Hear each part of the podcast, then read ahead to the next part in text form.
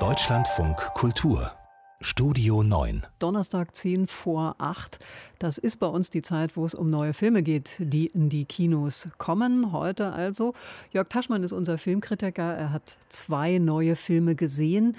Der erste, der heißt im Englischen Riders of Justice, also Leiter der, Reiter der Gerechtigkeit.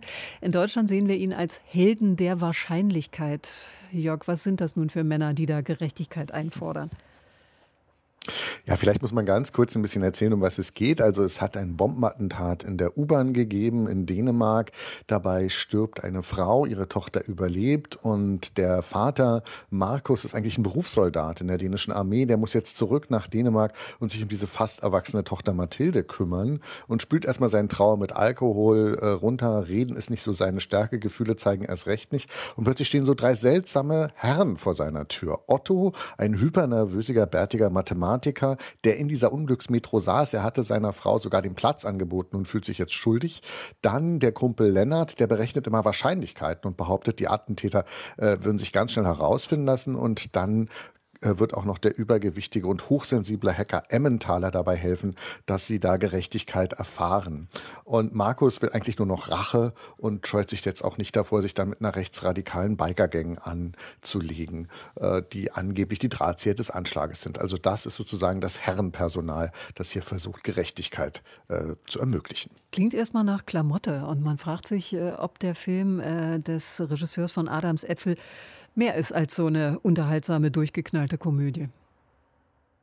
Naja, das Interessante an dem Film ist, dass es eben keine Klamotte ist, jedenfalls zunächst erstmal nicht. Das fängt schon sehr, sehr tragisch an. Also dieses Attentat, das haut einen schon ganz schön um. Es gibt dann auch später ziemlich harte Actionsequenzen. Äh, und äh, das ist eben eine, der Lavier zwischen Tragik, schwarzem Humor und jeder Menge politischer Unkorrektheit, weil nicht jeder, der umgelegt wird, hat es vielleicht unbedingt verdient. Und dieser sehr deftige Genremix, äh, der funktioniert auch deshalb, weil es eine starke Hauptfigur gibt. Die wird von Mads Mikkelsen verkörpert, dieser Markus. Und äh, Mads Mikkelsen hat mir in einem Interview auch erzählt, dass er mit diesem Regisseur Anders Thomas Jensen immer besser zusammenarbeitet. I guess that Thomas, the way that he writes things now, also Thomas traut sich jetzt einfach in seinen Drehbüchern etwas weiterzugehen. Er weiß, wir Schauspieler unterstützen ihn in dieser Richtung und dadurch hält er sich nicht mehr zurück. Es ist sehr erfrischend, dass wir uns gegenseitig antreiben. Gleichzeitig sind wir vertraut miteinander und haben keine Angst mehr, uns gegenseitig auf die Füße zu treten. Wir sind sehr ehrlich miteinander und nehmen uns nichts mehr übel. Einer sagt dann, nein, das funktioniert so nicht. Lass uns etwas anderes versuchen. Und er bekommt als Antwort, okay, dann versuchen wir was anderes. Tja, Matt Mikkelsen war das. Ähm, vier Männer, davon war jetzt die Rede, kaum Frauen. Ist das jetzt so ein typischer Film äh, von und für Männer?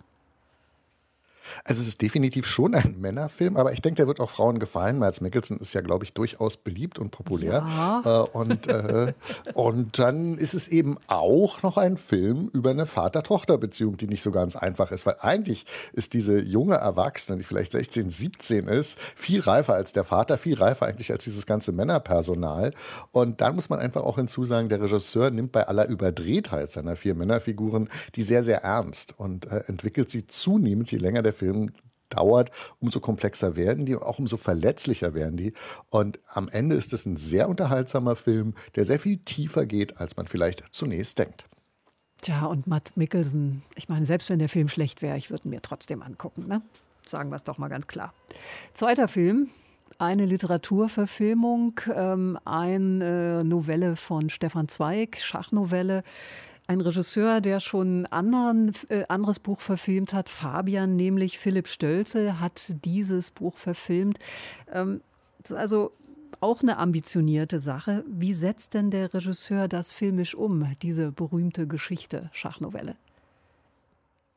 Ja, Schachnovelle ist nun wirklich die zweite ambitionierte Literaturverfilmung des Jahres. Diesmal eben Philipp Stölzel. Davor hat Dominik Graf eben äh, Fabian gemacht. Also hier äh, in Schachnovelle geht es einfach darum, dass zwei Ebenen vermischt werden. Es fängt an auf einem Boot, was von Rotterdam äh, nach Amerika fährt. Das spielt äh, in den 40er Jahren natürlich zur Zeit der Nazis. Und da ist ein jüdischer Anwalt auf diesem Boot.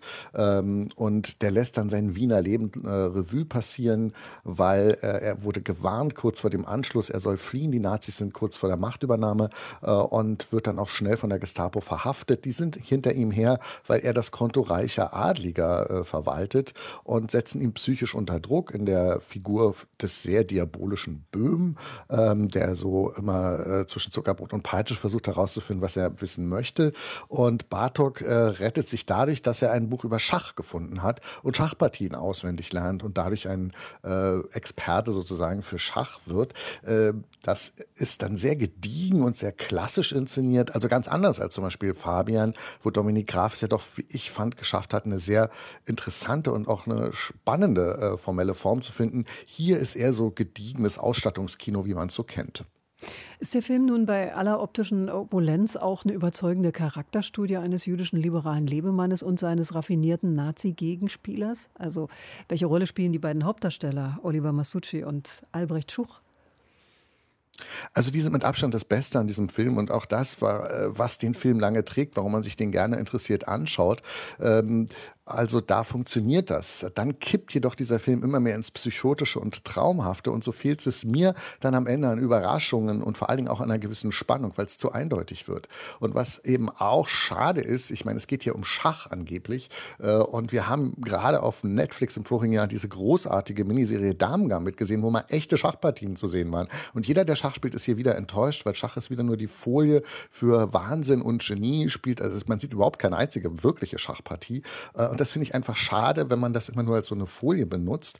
Äh, und so wird es dann eben ein sehr überdeutlicher Versuch, die damalige Zeit, die Nazi-Zeit, wieder nur in so ein Zwischenreich zwischen Realität und düsteren Wahnvorstellungen anzusiedeln. Das ist dann teures, klassisches Ausstattungskino, das für mich formal überholt wirkt. Trotz der guten Darsteller, äh, die den Film eben lange, lange auf einem Niveau halten, dass man ihn sich äh, bis zu einem gewissen Grad interessiert anschaut. Jörg Taschmann, unser Filmkritiker, über zwei Filme, die diese Woche in die Kinos kommen, ab heute zu sehen, Schachnovelle und Helden der Wahrscheinlichkeit. Dankeschön.